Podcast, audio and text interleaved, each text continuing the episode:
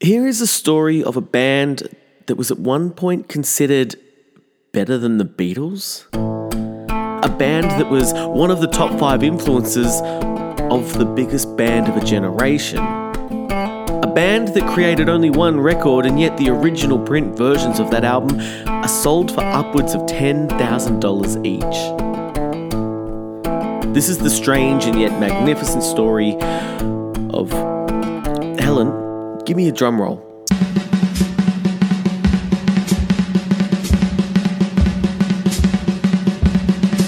The Shaggs. Rock and roll is dead. I'm sorry, I just can't. You've got a lot of things to say. Why don't you just say them? I didn't mean to be controversial. The definition of insanity is doing the same thing and expecting a different result. The Sound Age. This isn't an alternate universe. This is Earth. But if you haven't heard of the Shaggs, exactly what rock have you been living under? In all seriousness, though, uh, the three facts I stated in the intro are 100% true, and I'll get to them. But the vast majority of people who've ever heard of the Shaggs know them as the band who made the worst album in the history of music. I'll be telling their story, but I also want to touch on why the worst ever album could even be a thing. How can something that is universally considered terrible ever be considered good? So let's start at the very beginning. The Shaggs are three sisters Dot, Betty, and Helen Wiggin. Their musical journey started young, but it wasn't some ingrained love for music or art that set them on their journey. No, it was actually a long standing premonition many decades earlier. Their father's name was Austin Wiggin, and when he was just a boy, his mother, who was a palm reader, told him of his future. You shall marry a woman of strawberry blonde hair, she said. You shall have several daughters after my death. And these daughters will form a successful musical group.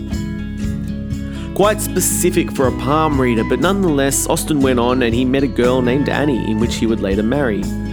A girl with strawberry blonde hair. And then they went on to have many children, including several daughters after Austin's mother had passed. And this was proof enough for Austin Wiggin. His daughters were destined to become a successful music group. The Wiggins weren't rich. They lived in a small town that had no real unique characteristics. You know, people worked, they had families, and then they grew old in Fremont. So when Austin invested the entire family life savings in the girl's future career, sold his possessions just to buy them instruments, this was a big deal. He pulled his daughters out of school. They were going to be a successful music group. They couldn't be riding the bus. Instead, he set them up on a tight regime. Mornings, it was homeschooling. Afternoons, it was working on the music career. And Austin was going to be the manager. He wasn't one of those parents with stars in their eyes. He himself didn't even have much interest in music or youth culture. For him, this was destiny and he was a strict father figure. This was the way it was going to be. The girls had no choice but to try their best for the family premonition. In 1969, he scored the band their debut show at the Fremont, New Hampshire Town Hall. The show was met with unanimous reviews. Unanimously awful reviews. Absolutely terrible. Worst noise ever made. People threw things at the girls on stage and they were booed throughout the concert. But Austin was determined. There weren't many bands in the small town of Fremont, so they continued to be booked at the town hall and whatever other shows their father could wrangle for them. And it was the same every single night. A concert of boos. The only reason people didn't leave was, well, because there was nowhere else in town to go. So naturally, after the run of disappointing performances, Austin decided it was time for the Shaggs to get into the studio and capture the magic that they've been performing now, at this point, I have to make mention. The reason why the shows were a total disaster was not because of lack of practice or anything like that. The girls practiced every single day. It was because the girls were not musicians. They didn't even know how to make music at all. Their father assigned them their instruments. They were total beginners when they were wheeled out on stage and now into a studio. So, anyway, Austin booked Fleetwood Studio in Massachusetts in 1969, just months after their debut shows. The engineer pleaded with him, Don't waste your money, these girls are not ready. But his response was he wanted to capture the girls on record while the act was still hot. The girls went in and, you know, they tried their best. And with some quality producing work on the engineer's part, it sounded like this.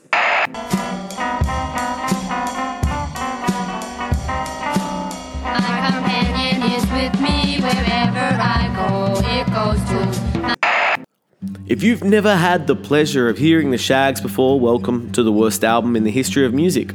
Devoid of chord structures, played on entry level, out of tune guitars, free of any obvious timing signatures, lyrical gems such as Where will Foot Foot go? What will Foot Foot do? Oh, Foot Foot, I wish I could find you. I've looked here, I've looked there, I've looked everywhere. Oh, Foot Foot, why can't I find you? The girl's father died in 1975, and the band stopped performing immediately afterwards. They were simply small town girls. They had no ambition to be rock stars. They wanted to get jobs, get married, and have kids. The premonition was over. Or was it? Because out of 1,000 copies printed, 900 had mysteriously vanished. Only 100 remained. Somewhere down the line, a radio station in Chicago landed a copy and started playing the tracks. People took notice, and the remaining copies sort of became collector's items. You have to remember, this was long before streaming, long before even MTV. So people really only discovered music from live gigs and radio. If the radio played a song, regardless of its sound, it found an audience. All of a sudden, people wanted to find out more about this weird sounding band on their radios. Frank Zappa was a fan. He played the Shaggs tunes on a TV show that he was guest appearing on, giving them a nationwide exposure. Legendary rock journalist Lester Bangs was a fan. He described the album as better than the Beatles. Lester Bangs wrote for Creem magazine and Rolling Stone magazine. These days, he's remembered as a legendary rock music critic. People took whatever Lester Bangs said as gospel. This was a launching pad for the retired trio.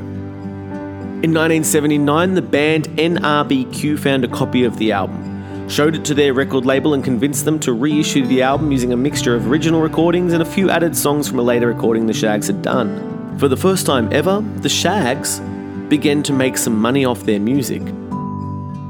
With the label's push, it started to become an even bigger deal. Rolling Stone magazine awarded the Shaggs the Comeback of the Year award. And while the mass printing of the record gave mass exposure to the band, it meant the original copies would become even more of a rare find. Their value continued to increase to the point now where they're literally worth more than their weight in gold. The band had made their grandmother's premonition come true. And as a true seal of approval, in the 90s, Kurt Cobain named the Shaggs as one of Nirvana's biggest influences. In 1999, RCA Victor reissued the original album, which again gained some mainstream press. In 2001, a tribute band by the name Better Than the Beatles re recorded some of the now classic Shaggs tunes.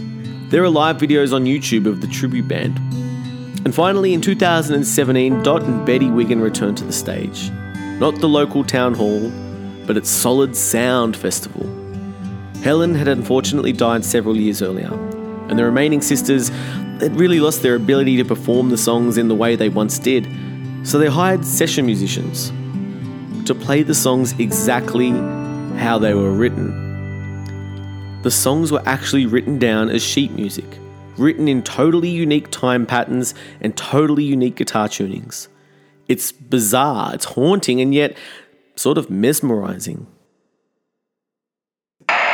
I did not hit her. It's not true. It's bullshit. I did not hit her. I did not. Oh, hi, Mark. I used to know a girl. She had a dozen guys.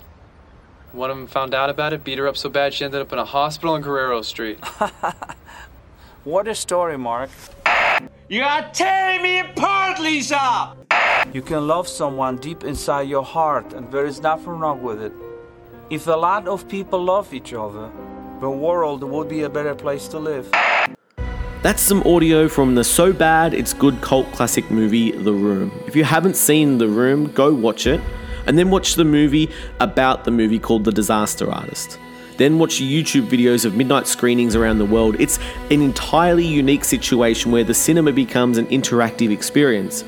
You know, people quote the movie word for word. They throw plastic spoons at the screen. They cheer when the main character shoots himself in the head. It's otherworldly. How many movies still get played in cinemas decades after their release? You know, by that metric, The Room is the most successful movie of all time. I mean, it's also a financial success. It had a big Hollywood remake. The brains behind the film, Tommy Wiseau, is now a celebrity.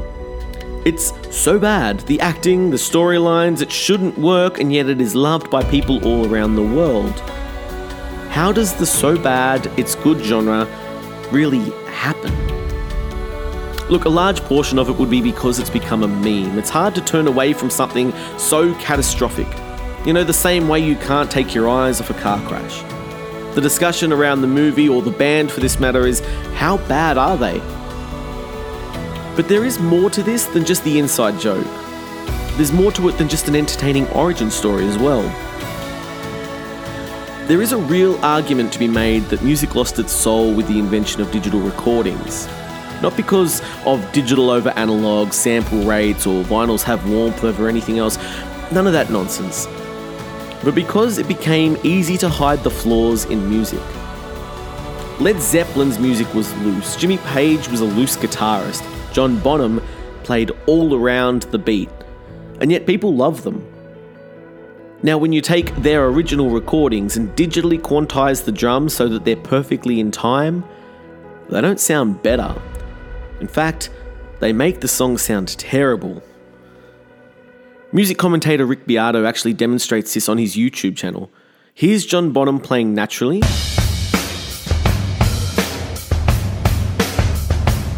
And here's the same recording quantized.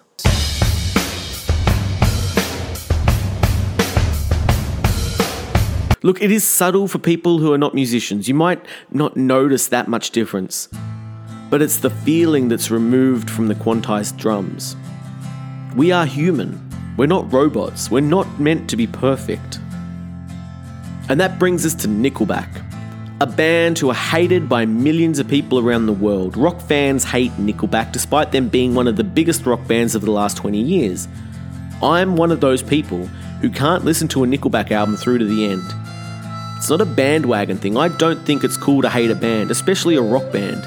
I hate that I don't like them. They are brilliant musicians, the riffs are cool, Chad Kroeger's voice is monstrous, they're incredible live. So, what's the problem? The truth is, their recordings are so perfect, they give me nothing to love. It's devoid of soul. Think of a song being a naturally attractive person. Then cover that person up with makeup, with skin toner, cover every beauty spot they have. Take a digital photo using the absolute best equipment and lighting, and then use Photoshop to remove every imperfection there is. Does that person look more attractive? Some people might say so, I guess. I don't think so. Do they lose the ability to show any personality? There's absolutely no doubting that. And that's why the Shaggs music works. There's a true beauty in imperfection. Words tell stories, okay, but music as a whole gives emotion. When you remove the imperfection, you remove the emotion. The Shaggs might technically suck. You wouldn't dance along to them if a DJ played them in a club. When you play that record back, those emotions can be felt. The Shaggs record, no matter how imperfect it was, gave joy to people, influenced other musicians. That's the philosophy of the world. Here's to the Shaggs. You can never please anybody in this world.